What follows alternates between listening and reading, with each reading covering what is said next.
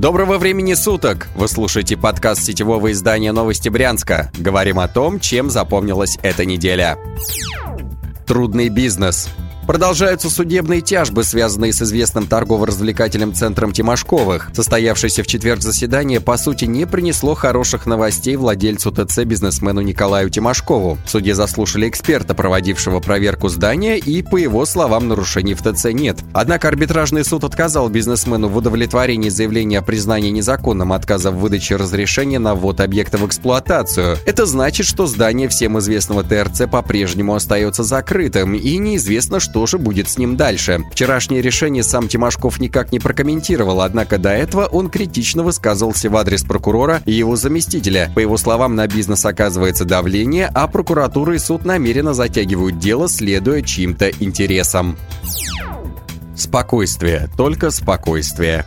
Во вторник стало известно, что Советский районный суд Брянска отправил скандально известного блогера и экс-бизнесмена Александра Коломейцева на принудительное обследование в Московский центр психиатрии и наркологии имени Сербского. На блогера перед этим было заведено пять уголовных дел. В телефонном разговоре с новостями Брянска Коломейцев сообщил, что у следователей возникли сомнения в его психическом здоровье. Его доставят на обследование, когда в московском медцентре появятся свободные места. Сам же блогер опасается, что его насильно хотят сделать душевно больным.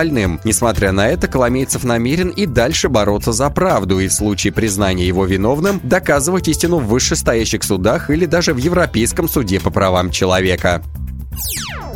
Медицинский бунт Появившаяся на прошлой неделе информация в соцсетях от медработницы подстанции номер 3 о низких зарплатах и массовых увольнениях была массово растиражирована в СМИ. Возмущенная женщина написала в соцсети, что из подстанции за год уволилось более 20 человек и что работать приходится на пределе возможностей. Вследствие этого поднялся определенный общественный резонанс, в результате которого во вторник на встречу с сотрудниками подстанции скорой пришлось приехать представителям регионального правительства. После беседы с медработниками замгубернатора Владимира Оборотов Оборотов дал комментарий новостям Брянска о ситуации в печально известной подстанции номер 3. Оборотов сообщил, что врача действительно не хватает, но этот вопрос решат. Также планируется повышение зарплат работникам. А вот что касается увольнения 20 человек, то эти данные взяты в целом по городу, где занято 500 работников скорой, и такая цифра увольнений за этот год – это немного.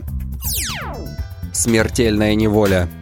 В понедельник брянские СМИ сообщили о том, что в Клинцовской колонии был до смерти забит заключенный. Сообщалось, что арестант отказался проходить досмотр и оказал сопротивление, вследствие чего был сбит сотрудником колонии и получил травмы, от которых скончался уже будучи доставленным в городскую больницу. Следователям было заведено уголовное дело по факту причинения травм, которые привели к смерти. Подозреваемый сотрудник исправительной колонии был задержан. Погибший заключенный попал за решетку по делу об организации подпольных и горных заведений.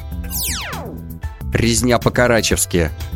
Во вторник стало известно о поножовщине в Карачевском районе. Убийство четырех человек произошло в селе Вильяминово. 24-летний молодой человек, выпивая у своих знакомых, поссорился с девушкой. За нее вступился ее 50-летний знакомый. Парень в гневе, схватив нож, расправился с ними еще двумя присутствовавшими на посиделках. Пострадавшие скончались на месте. Следственный комитет возбудил уголовное дело по статье «Убийство двух и более человек». Подозреваемый был задержан и впоследствии заключен судом под стражу.